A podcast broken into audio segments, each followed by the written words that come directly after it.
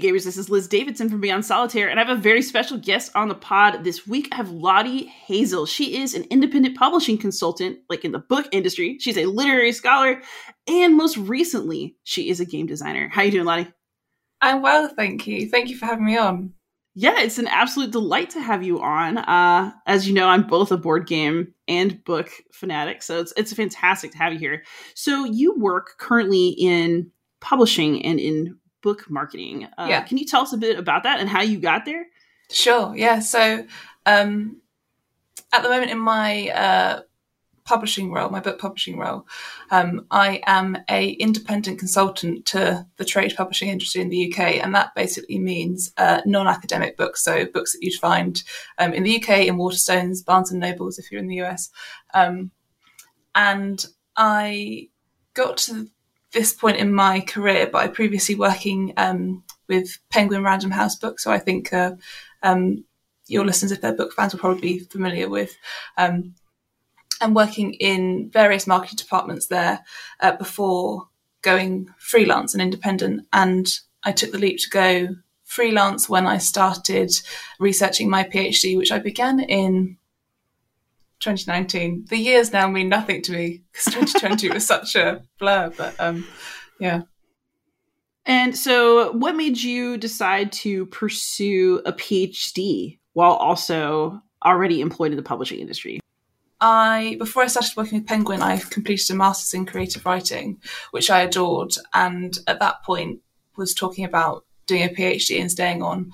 Um, but it was more an interest in doing research rather than having the topic of what I wanted to do. And equally, I wanted to work in the world of selling stories, and uh, marketing is a great position to be in to do that. And you work with all sorts of different types of books, types of audiences, um, really work out why people want to read things and how you can present books so they flag themselves to a reader as this is something that you might like, which um, I loved.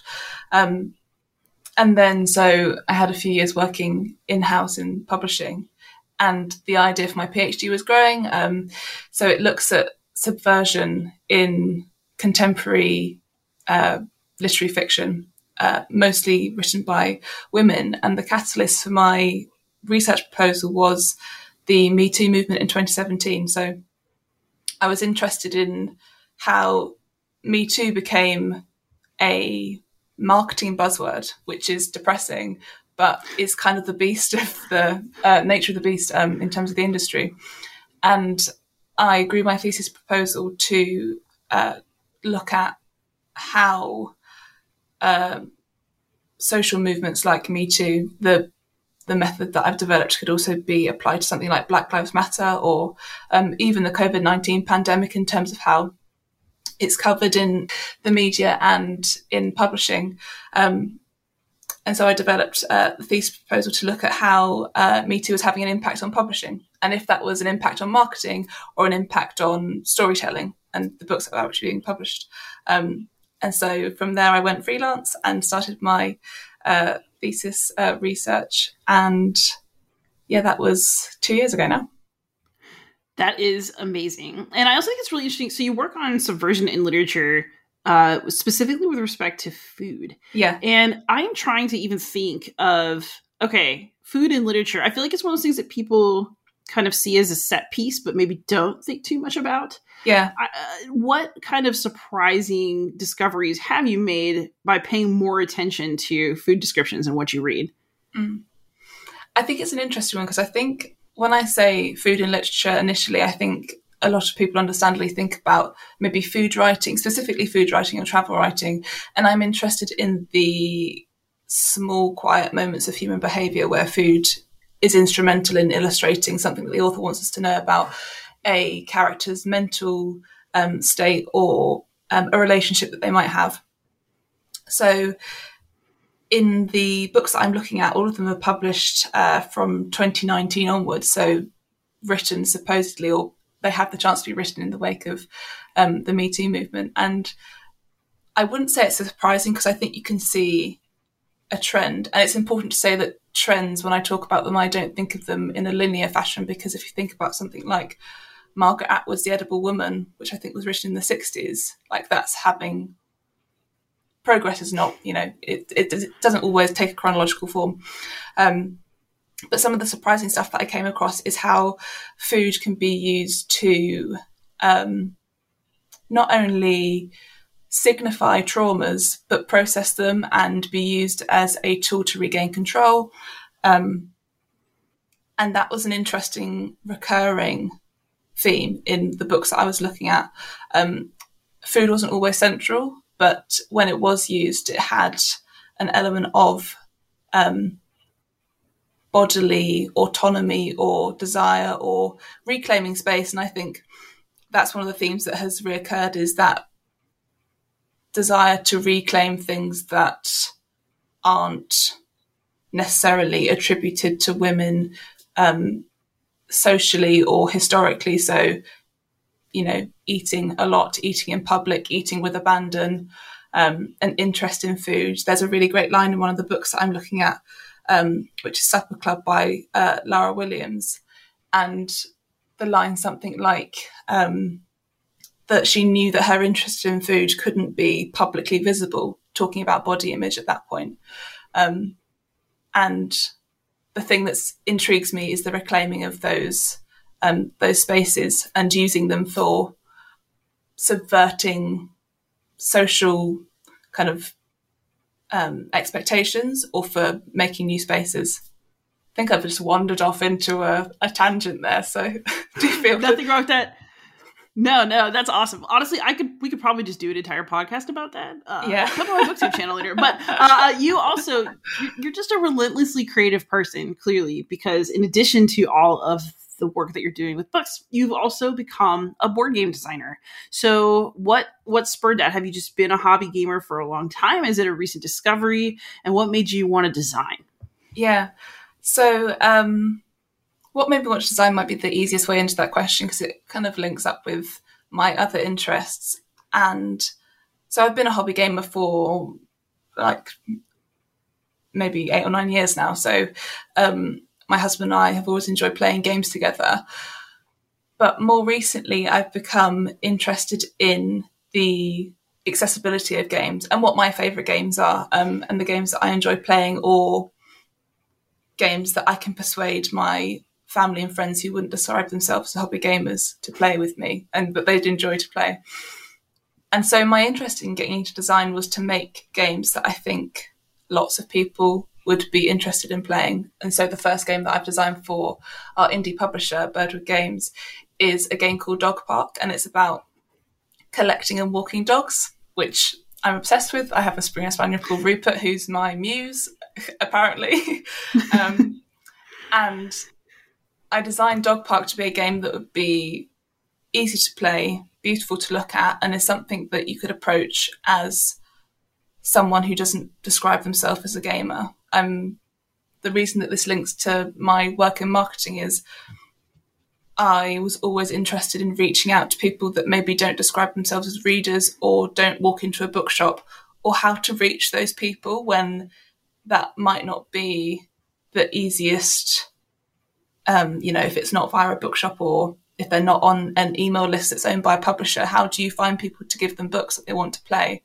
Um, and that's part of the reason why um, we created the publisher and why we're publishing Dog Park is to reach people who I think will love board games. Board games are amazing um, and they deliver such joyful experiences. And I'd like to share those with more people.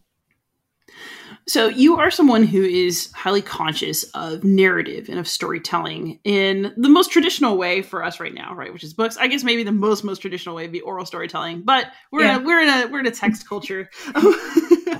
so, what connections are you finding between the story work that you do, both as a scholar and a marketer, and the story you're creating through your game?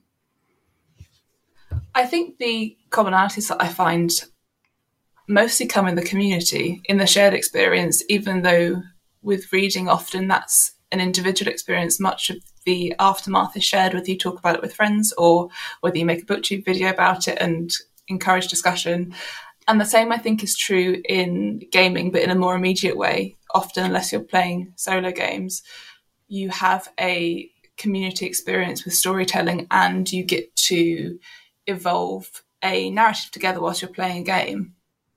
And I love the potential of that. Um, and I think on a related note, there is a really interesting um, consideration for storytellers to think about the multiple formats in which they can tell stories. Like the age that we're living in now, with you know um, easily accessible podcasts or more easily accessible um, audio, with great quality television, with film, um, all sorts of different emerging digital formats. Board games are another way to tell stories. Firstly, in the game designer to set the story up for you, but to create a opportunity to play and to develop that scenario yourself as as the player. Yeah, it's actually interesting that you should say that because I think one thing I always wonder about with board games, right, is how do you find the right balance between narrative and creating a compelling one and then also allowing agency for the players because you know when i pick up a novel i mean there's interaction in the sense that i'm thinking about what i'm reading but the person who wrote is the one who's driving and i'm responding to what they did. And then you know gaming is obviously a little less controlled. So you know has that given you kind of cross insights across your industries? Mm-hmm. uh, and how does it you know how does it change your approach to you know both the things you're writing because i know that you're writing for your dissertation and what you're designing? That's a really interesting question. When you were talking about um, the differences between novels and board games in terms of how um, static a novel is um, and how fluid a board game can be in terms of making decisions and storytelling as the user. Um, I thought of um, In the Dream House by Carmen Maria Machado. I don't know if you've read that, but you might enjoy it. Um, it's a memoir that uh, jumps around as you read, so she gives you different instructions of where to go, and it's kind of like a choose your own adventure in that in the style that she's written it. It's um, not a choose your own adventure book, but it's a really creative and playful way of telling a story, um, which is unusual in the novel um, in in terms of novels. And in terms of games, I think that's really interesting. That's a a plus, I think, in game industry that you can set up as much of the story as you want to, and then direct the players to go on from there. Like personally, I like quite a um, a light touch on the storytelling. So there's plenty of room for players to make their own stories and to really revel in the world that you've created. But I know that there are other gamers who really enjoy um, directed role playing games and um, or story directed games, which um, I think have you know e- they're equally exciting. But I think the industries uh, are interested in terms of what a novel is capable of and what a game is capable of in terms of inviting the player to also make the story with the designer. Do you also see parallels between the two industries now that you are, you know, both working in the book industry and working actively in the game industry? I def- there's definitely parallels. I think as a marketer there, there are parallels because it's a similar type of you're marketing a physical product, and um, there are similarities there. From my experience so far of working in the game industry, it seems to be a um, less mature in terms of the age of the industry version of the book publishing industry, and the things that I notice there are smaller publishers, which in a way is brilliant because the barrier to entry is so much lower.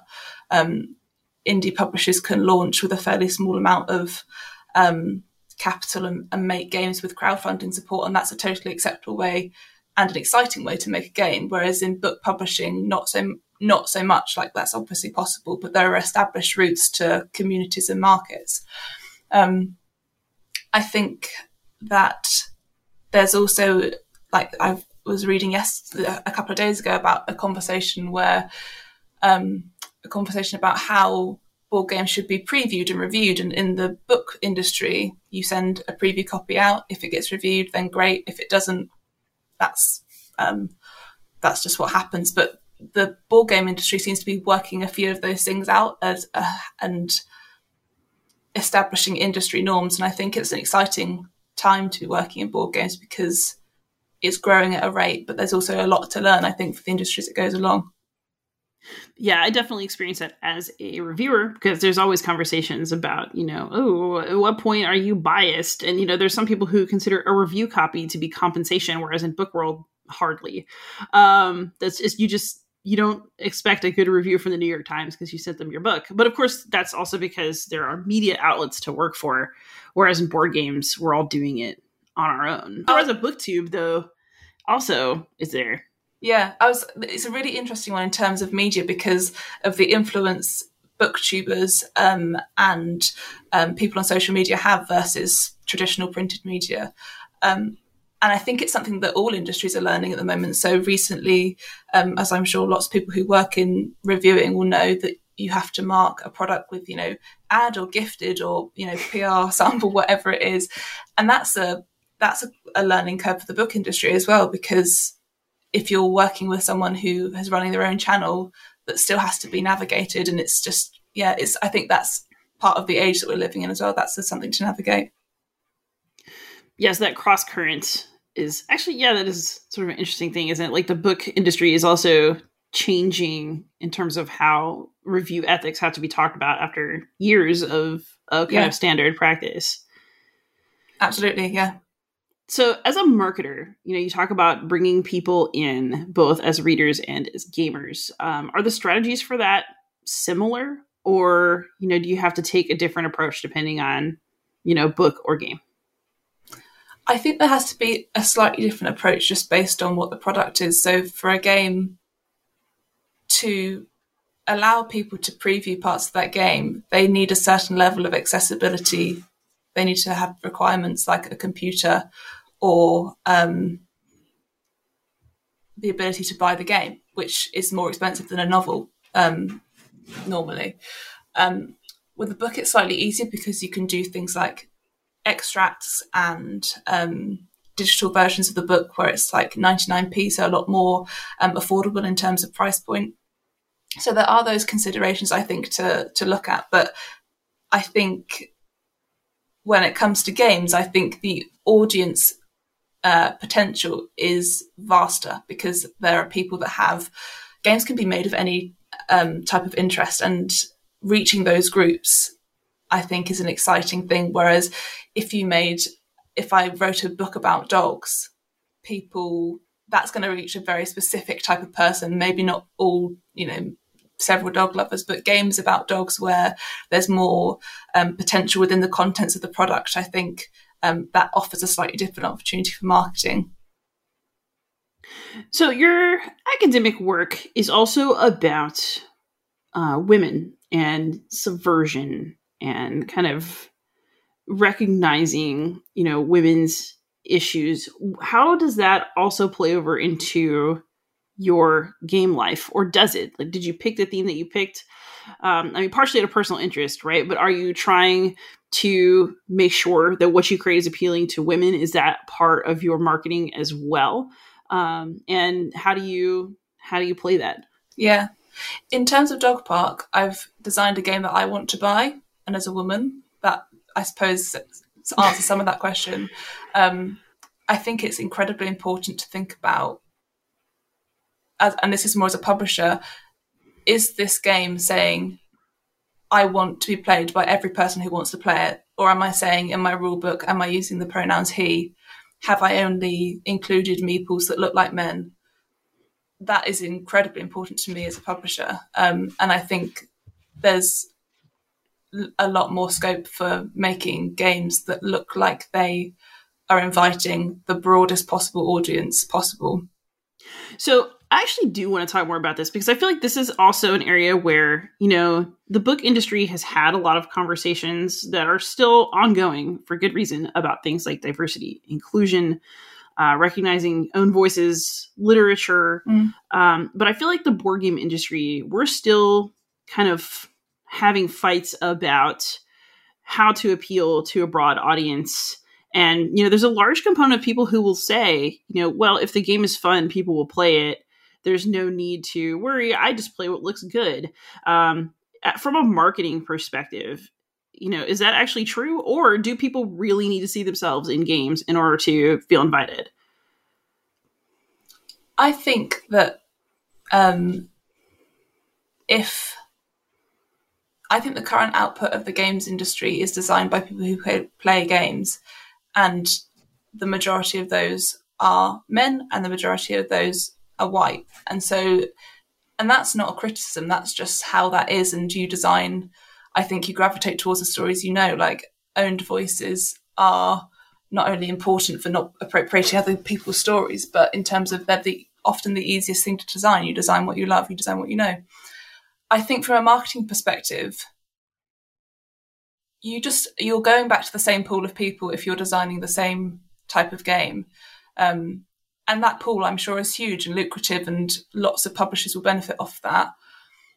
But there are other people to make games for and other people to include. And there is a business angle to that, but there's also a humanitarian and a social angle that everyone who wants to play a game should feel like they're not being excluded. And that comes down to the terminology that we use as um, gamers and designers as well. Like, should we be saying things like dudes on a map, for example?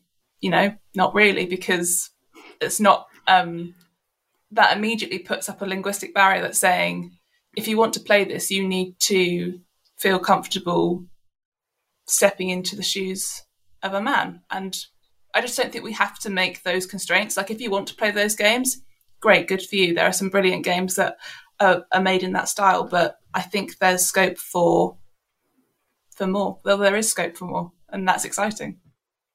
Yeah, it is. And I also think about this as a reader. I don't know about you, but did you read a lot of books that were by women in school that were presented to you as classics because I sort of feel like I grew up just assuming that I would just be expected to take on sort of the perspective of men. And I never saw it as problematic. I just saw it as something that I did.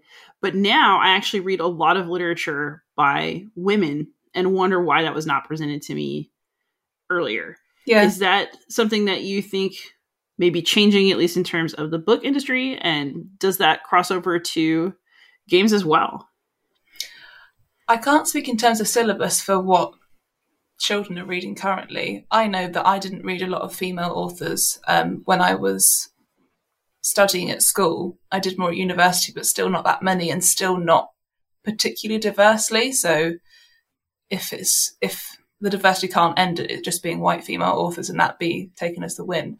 Um, I think that the book industry is getting better at publishing more diversely, but I still think there's an issue with um, pigeonholing. So I think there are lots of publishing houses and imprints that will have say, well, we've got this black memoir for this autumn. We don't need another you know, person of color, a memoir from a person of color, because that somehow ticked that off the list. And that is just unacceptable because we don't look at white stories in that way.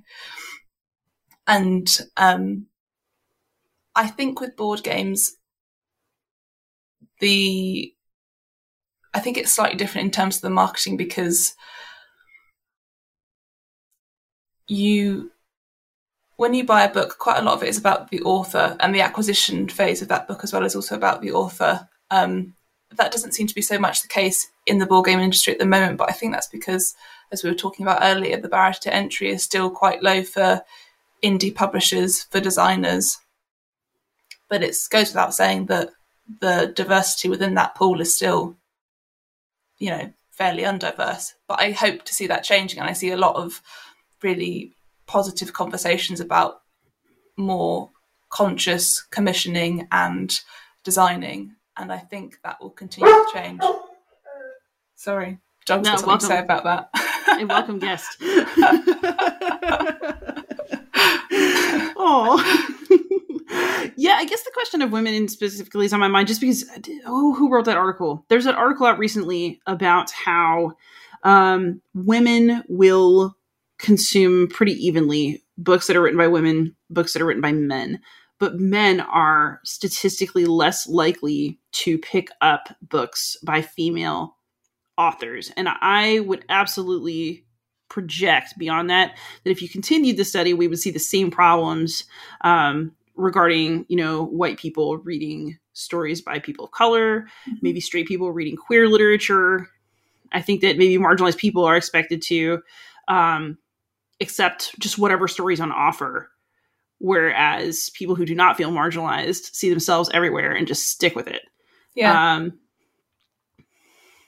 I mean, do you as as a female designer entering the game space, like is that something that you think is happening in games as well? Do people not pay attention to game designers the same way? I always wonder.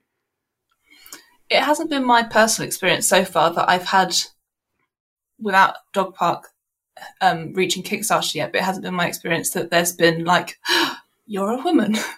um, but I think that looking for um, peers, the it's hard it's hard to find lots of female designers who are um, yeah, that is hard to find those. And if, I think it'll be interesting as I go on. I'm really hopeful so far. The um, the community that they're curating, the people that seem to be interested in Dog Park, are interested in it. I don't think they're particularly interested in me, but they're interested in the game, which is great. Um, and that is that's what I'm interested in. I'm interested in making good games for people, and in addition to that, being visible for other people working in the industry to say that there's you know there's another person in here who's not a white guy. so, from a marketing perspective, you know, the book industry is having its own issues, but seems more evolved. The game industry is young and evolving. Uh, how, other than changing language, can you be more inviting to a broader audience? I think um, the content of games is like an incredibly obvious place to start. Um, don't appropriate stories that aren't yours and be insensitive. Don't um, promote narratives that promote slavery or um, colonization of other um, groups. Um, sorry, I, that sounds a bit like manifesto-y.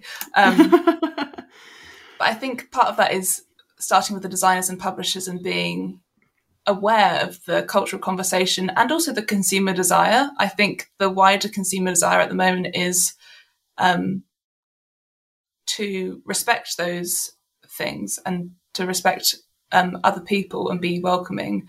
I don't think it's a um, an insular um, kind of desire at the moment. Um, and then I think also as a publisher as well, thinking about things like where are the games placed? Like how normal is it for someone who doesn't buy board games to back something on Kickstarter? Is that some is that a journey that they'd ever make that they'd want to make? How familiar is that?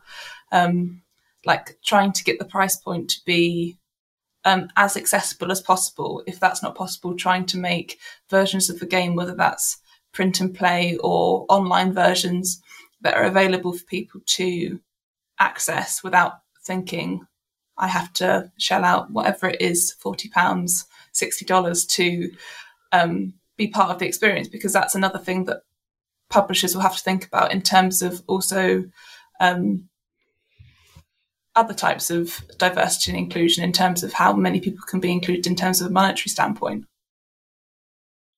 those are all really good considerations. Actually, I think especially in comparison with books, like I know about how much a book is supposed to cost. Mm. You know, there's a roughly standard price range for hardbacks. There is a roughly standard price range for ebooks.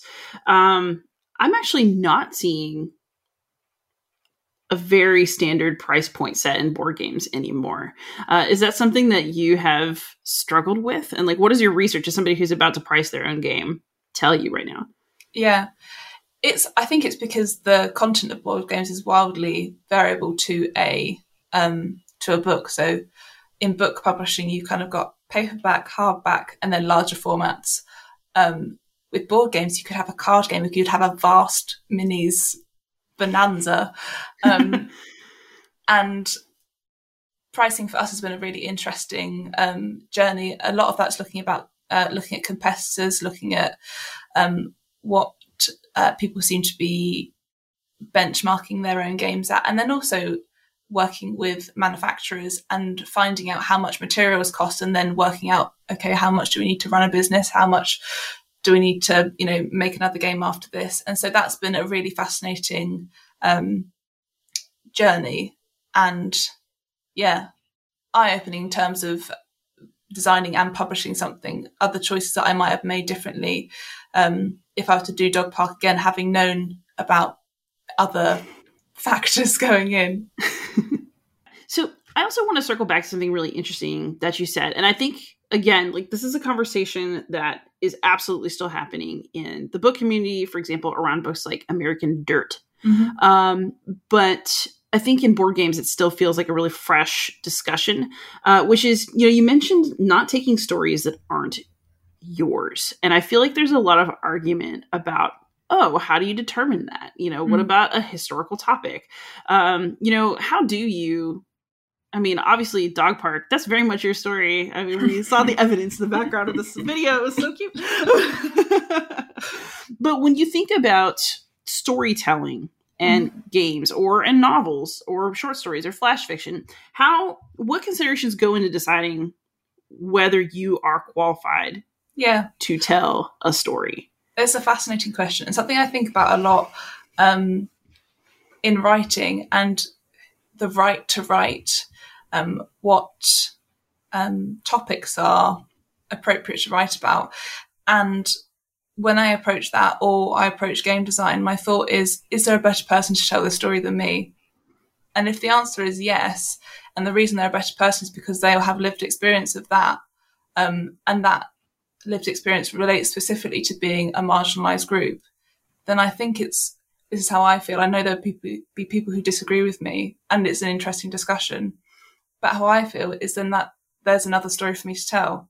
I have plenty of options. You know, if I'm good at my job, then I should be able to come up with ideas that I am confident that I own and I'm not exploiting. And I just think that is an important consideration when thinking about making things to give to other people. What about the scope for games to confront really difficult issues. And I mean, unless Dog Park takes a really dark turn, I don't think that's what's happening with your current upcoming game, right? But you know, I'm also somebody who you know spends a lot of time looking at historical games and thinking about how games can express sort of more difficult cultural problems, problems of war, problems of conflict, and you know, how do you think that? I mean, those topics can be best handled in game form. I mean, I feel like literature can really push a lot of boundaries and do a lot of mm-hmm. things. Um, in games, especially because the participatory nature of it, you know, do you feel differently about the scope of narrative in games when difficult topics are, are on the table? That's a really interesting question. I think that you're totally right about how much it changes when there is a participant rather than just a passive reader. Um, I think games definitely have the ability to explore difficult topics, historical and otherwise, I think there is a question of what the appetite for that is. I think that's a really interesting question. Of how many people would like to buy educational kind of self improving games? That I, I think that's fascinating. I would love to someone to do research on that. Um, but I think it's definitely possible to tackle those subjects with the appropriate team. I think it's about building a team and being conscious from the outset that this is something that we know that we want to address and to address this responsibly. How do we do that? And I think that's possible to build the team around that kind of question. Do you think that your work on games is eventually going to make it over into your academic work as well as your creative work? I'm really interested about um, researching and teaching, because my academic work has a component of teaching different types of storytelling and storytelling across formats. Um, and a large part of my thesis at the moment is looking at um, how books are presented, and I'm also interested in how games are presented and how they're marketed to people. So I can definitely see there being crossover. The um, my disposition for design and storytelling in terms of novel writing is quite different, as you like subversive femininity and dogs. Um, they're not the you know super close together. Um, But I am interested then in in how you know the different um, types of storyteller one person holds, what's possible in terms of output. So this isn't really answering your question, but yes, I'm interested in, in how they in how they go together. All right, so let's push it then. Okay, so you're, you're talking about presentation of books towards people. What are some insights that you've gained and that you teach on that particular topic for those of us who've never thought about it before? Yeah. So part of the insight from research is um, recurring language in terms of um, how books are presented or how they're reviewed in traditional press and um, the buzzwords that seem to reoccur. What is it about a um, oh, I've got a, a blurb right in front of me here, and this one has a load of them in. Um, yeah, what is it about musical prose and, uh, and dazzling um, failures, power, revenge, renewal? Like these words are, there are certain buzzwords that seem to um, come up in different kind of eras of storytelling. And that's a marketing decision. That's flag that's flagging to say if you liked Supper Club, like I was talking about earlier, you're also gonna like whatever it is, what have I got on my shelf? Insatiable. Um, I'm just looking at the stack of books in front of me. Um, and so that's a really interesting consideration to think about as a marketer, if that were your profession, but also to think about as a writer um, if you're approaching an agent, what language do you use to let them know that you are aware of how this book would be situated? Because at the end of the day, they have to sell this to a publisher who has to sell this to um, someone who's going to sell the book. Um, and so that's an interesting consideration to think about and something that's useful to be aware of whatever part of the industry you work in. Um, and then from a teaching perspective, looking at the how authors, particularly in my case, can use food as a tool. How many things can be explored using a breakfast scene? Can how can character be built to be built? How can relationships be unpicked? How can um, tension be um, ratcheted up and you know plot forecasted? It's it's interesting to peel back with um, one type of tool in your box. How many things you can impact as a writer. So now it's got me thinking about okay, I, I, think being really part of a community inhibits your ability to take a step back and see what your linguistic commonalities are. So now I'm like kind of thinking, okay, what linguistic commonalities do we have in board games? We have elegant, we have fiddly. There's crunchy. I feel like it's a recent one. Crunchy oh, comes up a lot. Crunchy, yes, we like we like our crunch. Mm, Which, like, um, if you're an outsider, like, what does that mean?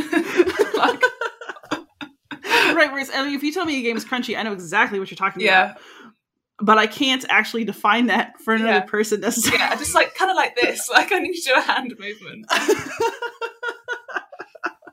so uh, that's also really interesting in terms of marketing, right? I think about like all the Kickstarter blurbs I've read this very week, right? And they all talk about mechanisms, they talk about components because what's in the, we're very materialistic in our board game hobby. We yeah. really like to know about our components and their quality. Yeah. But then beyond that, like what kind of flavor words are we using? I mean, that's that actually is a really interesting consideration. And you know, you're right about crunchy. Like, how inviting are our flavor words to people who are not initiated into the yeah. the world of board games? And then, how do we change that? What kind of changes should we make? Yeah, I think it's an awareness of um, publishers and their marketers of if you're trying to reach a new audience, you need to ideally immerse yourself wherever they are congregating and immerse yourself in their world and then work out how to talk to them.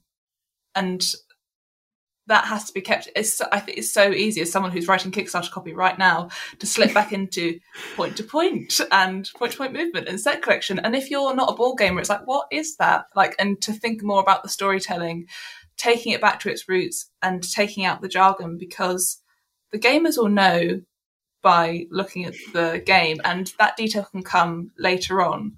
But in terms of like the thematic story- storytelling and trying to include more people, it's going back to what storytelling is rather than relying on shorthand, which is a community, a game community we all love and is really useful.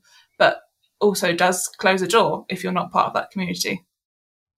Do you think that we're going to see an evolution in using that more I guess more confined language as the board game industry expands. Because I feel like right now it's also that we're kind of in an echo chamber, right? Where most publishers are also gamers. We're all very immersed in each other, in Board Game Geek, in our own little corner of Twitter. Um, you know, what opportunities are we missing by not breaking free of that more often? Yeah. I think it's a it's a really tricky one because there's also opportunities are gained as well by staying in those spaces, by strengthening and deepening relationships. You get to know that core group intimately well, and you get to make ga- if that's what you're interested in making games for the the people that you surround yourself with, then you'll make brilliant games for them, I'm sure. And that might be it might not be every, publisher's intention to try and um, reach new audiences, and I think that's fine. I think that if you do something well and you enjoy doing it and the people that you're making things for enjoy playing it and good for you and all power to you. I think as the industry grows, there will be a more conscious effort to to reach a more mainstream audience, and that's partly a business decision. There's more um, commercial potential there, and also it'll be well, another type of business decision is that there won't, it might not be such a heavy component packed game, like you were mentioning. Like it probably won't be a huge minis game with a, you know, a modular map to go on. It will be something smaller, cheaper, and more digestible for um, a consumer that may not have a huge board game library. And but both approaches are okay, I think, as long as neither are shut down or dismissed. Are there some adjustments to our language that we can make as gamers to make introductory games sound less like bad somehow? Does that make sense? I feel like a lot of us talk still about gateway games mm-hmm. or we describe lighter, quicker games as filler, and they do in fact fill time between larger games at game night. I mean, th- I mean that's not an inaccurate description depending on how you're using the game, right? But you know, even talking about light versus heavy, um, there's a certain you know, I'm more hardcore than you, like vibe yeah. that comes from like, yeah, I'm a heavy gamer. And like I say that I am a heavy gamer. I'm making fun of myself, you know. mm, I'm not here for those family weight games. No, I actually totally am. But so like are there ways that we can change our terminology to make it sound less condescending and more welcoming because something like azul is a beautiful game design yeah. and it's amazing and there is no need to make it sound like it's not that by calling it oh it's accessible you know yeah. I mean, like it's good accessibility is good yeah. but you know we're implying there's this like labyrinth of people who are smarter than you playing harder games than you and yeah. is, there, is there a way to adjust this I think the way you phrase that question is super interesting because you're right. Accessible is the way to describe Azul. Like that is there's not a better word to describe that. The I think the issue that you're getting at is tone and that those words may have been co-opted as bad words. um, and I think part of that is um, maybe comes from grassroots gaming and reclaiming those words and reclaiming the spaces of this is an accessible game that I love to play with my friends who don't want to play Gloomhaven with me. And I part of that I think maybe maybe it doesn't this might be naive, but maybe it doesn't have to be more complicated than that. It's um is embracing all the various categories and the way we describe them. And coming back to your point about labeling something as filler or gateway, I think that's fair, for me, that's fairly acceptable language amongst gamers. But if you're trying then to describe something to someone who's not a gamer, that's when you have the problem, is because you're using language that is um, kind of foreign and you may be putting up a barrier where it's like, I don't know what a gateway game is, and I'm now I'm not into it.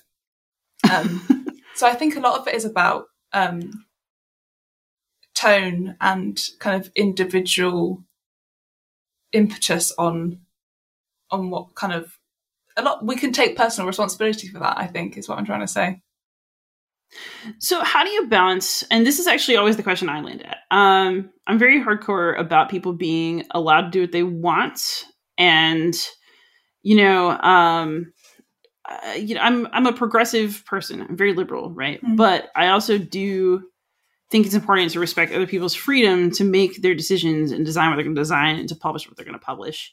However, um, I do think that just saying, "Well, you go on with your bad self, everything's great, we can accept everyone," is not. It's clearly not creating the community that gamers need if we're going to not only grow from a marketing standpoint, which that's its own thing, but also be welcoming Hmm. and invite a more diverse group of gamers, including women, including people of color, including, you know, um, people from the queer community.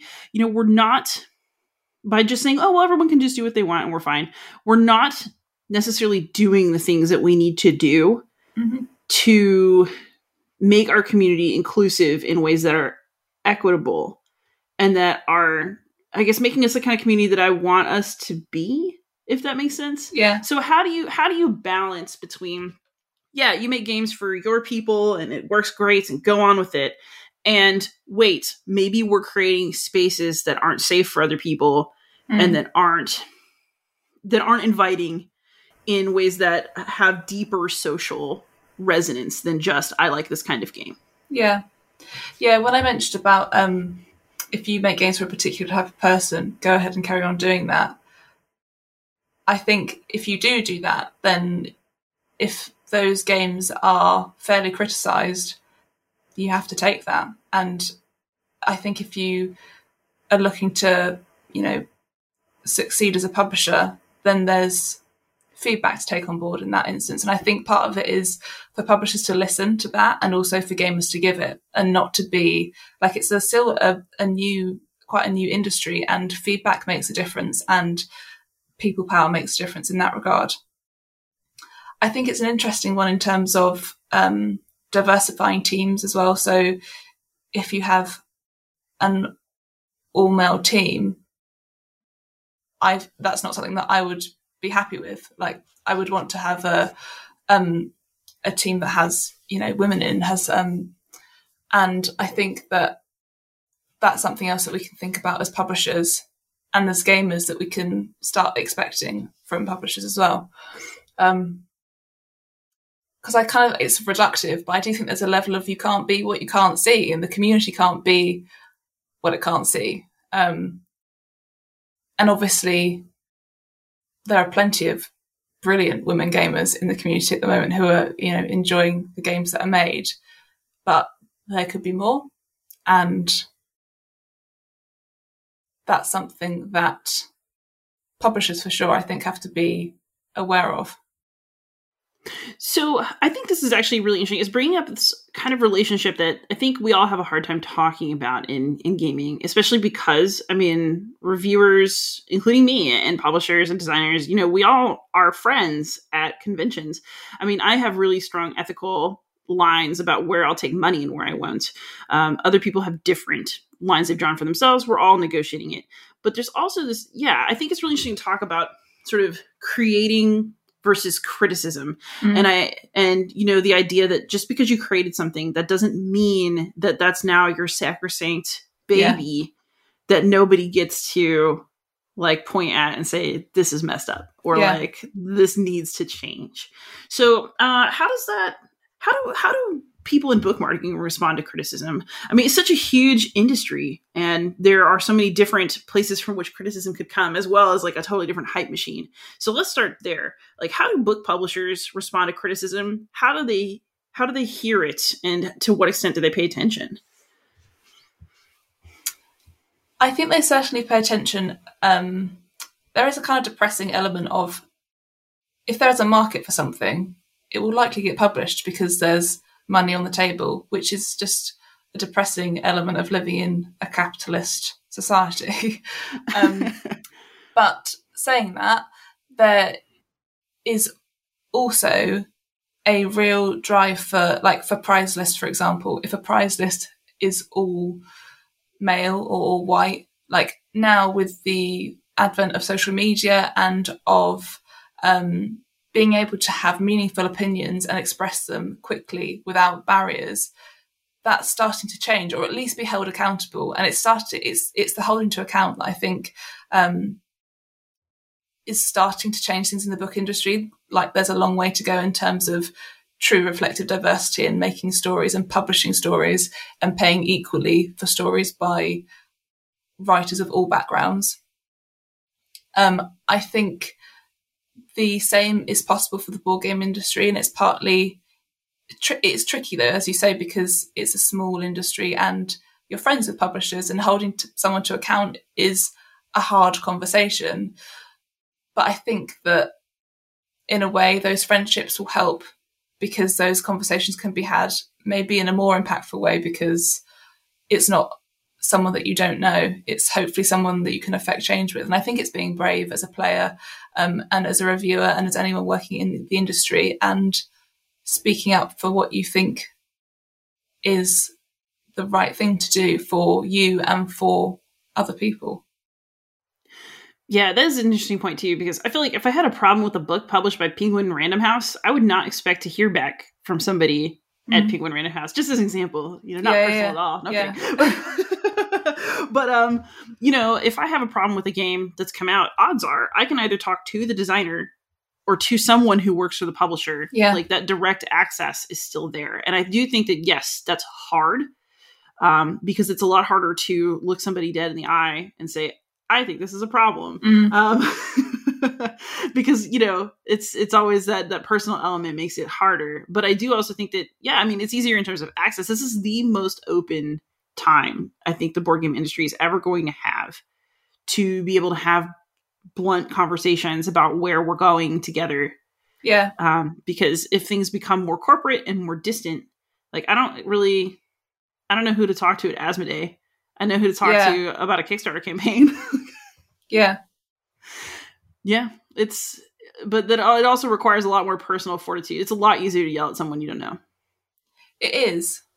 I I think that yelling at someone you don't know has you have to be to be heard. I think there has to be more than one person, which um, is possible, obviously. But I think there is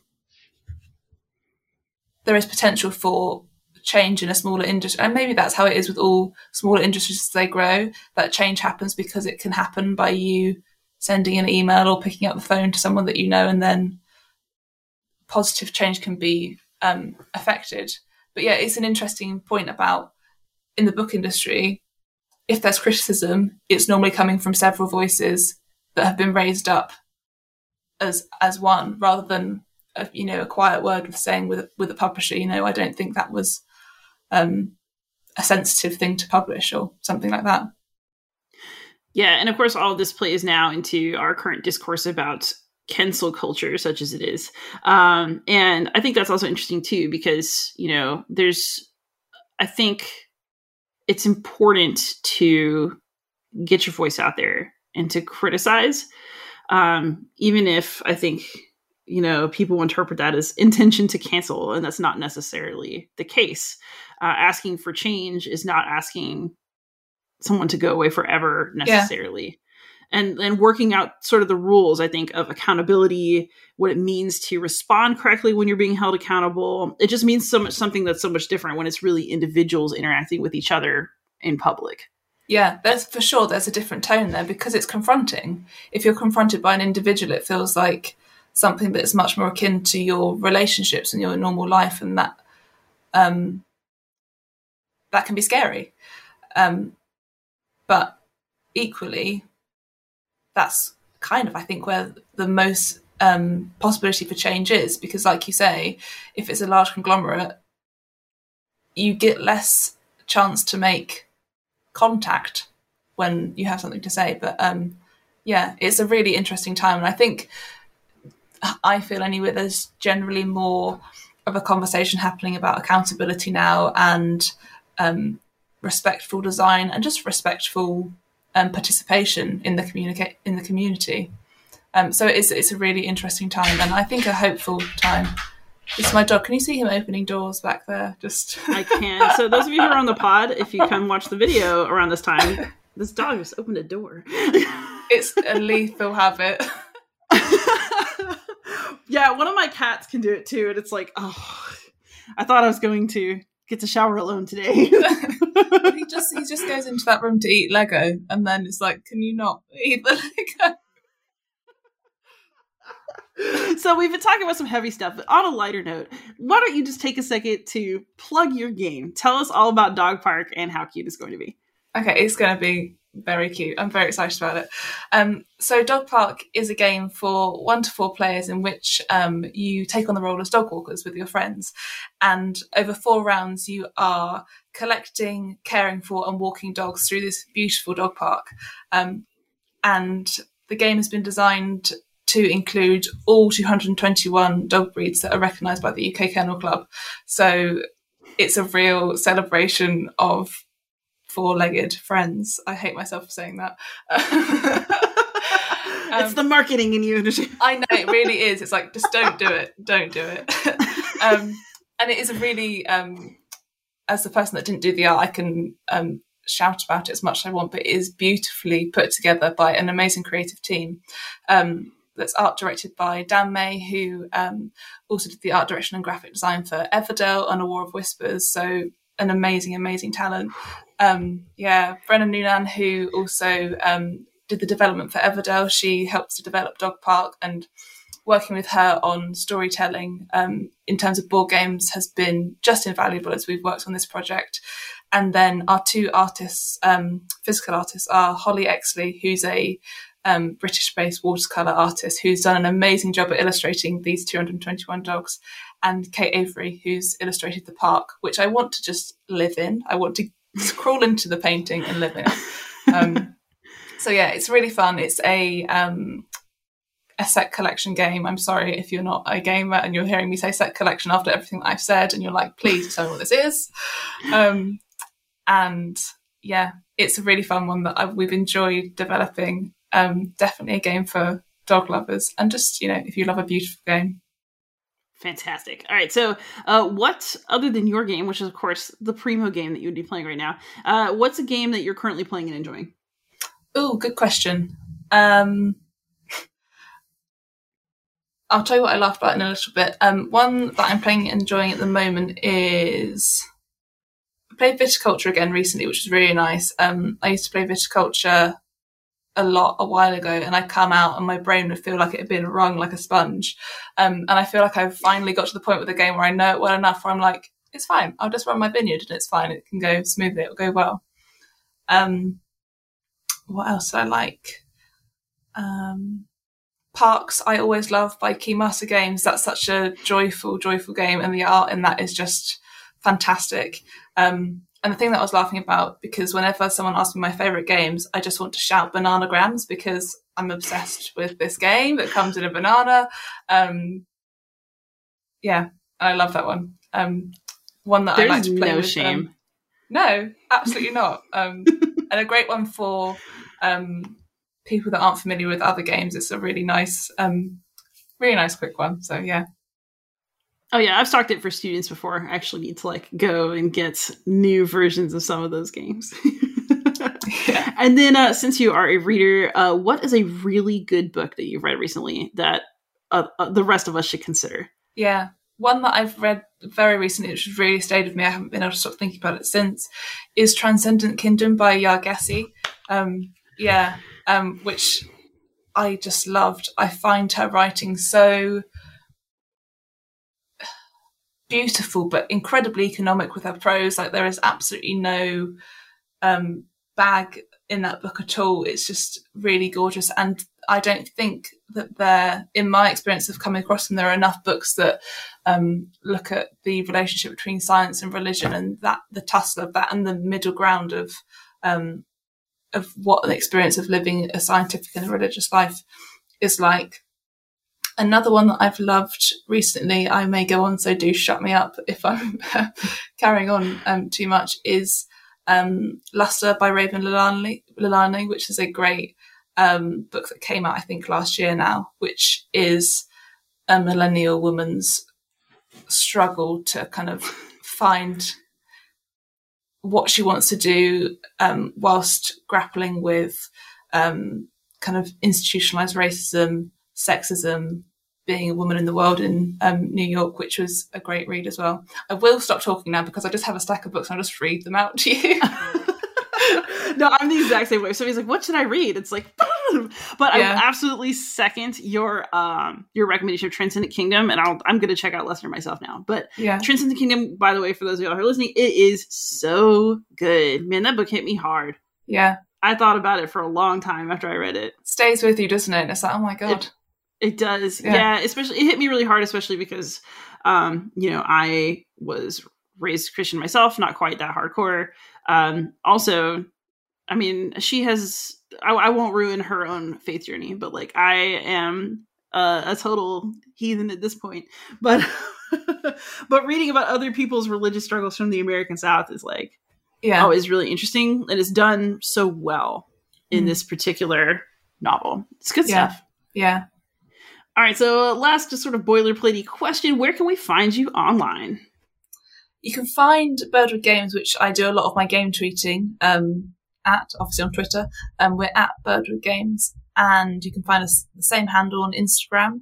Um, and on our website is just birdwoodgames.co.uk. Loads of information about Dog Park and um, signing up to our newsletter. And if you want to follow me, I talk less about games, although a little bit about games and more about books. Um, you can find me at LD Hazell on Twitter and Instagram fantastic. And those of you who watch the pod, you know, uh, you can find me anywhere as Beyond Solitaire. Lottie, thank you so much for coming on. This was so interesting, and I really enjoyed it. Yeah, I could talk to you for hours. I'm just I'm like, we could just carry on. so those of you who listen, thank you so much. Leave us a like, leave us a comment, and most of all, happy gaming and reading. This is a dual podcast.